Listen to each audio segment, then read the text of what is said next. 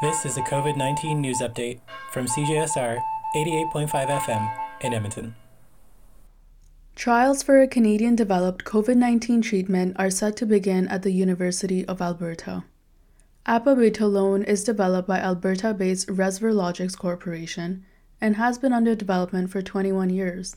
It was originally intended to treat other illnesses.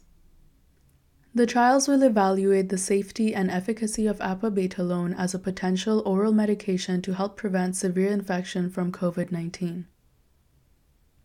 Apabetalone acts by restoring gene expression to a healthier state without altering DNA.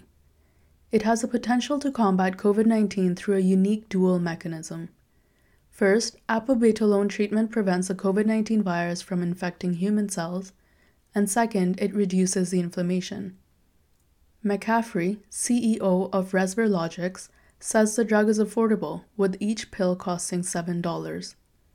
The treatment would be to take one pill in the morning and once at night for two to three weeks.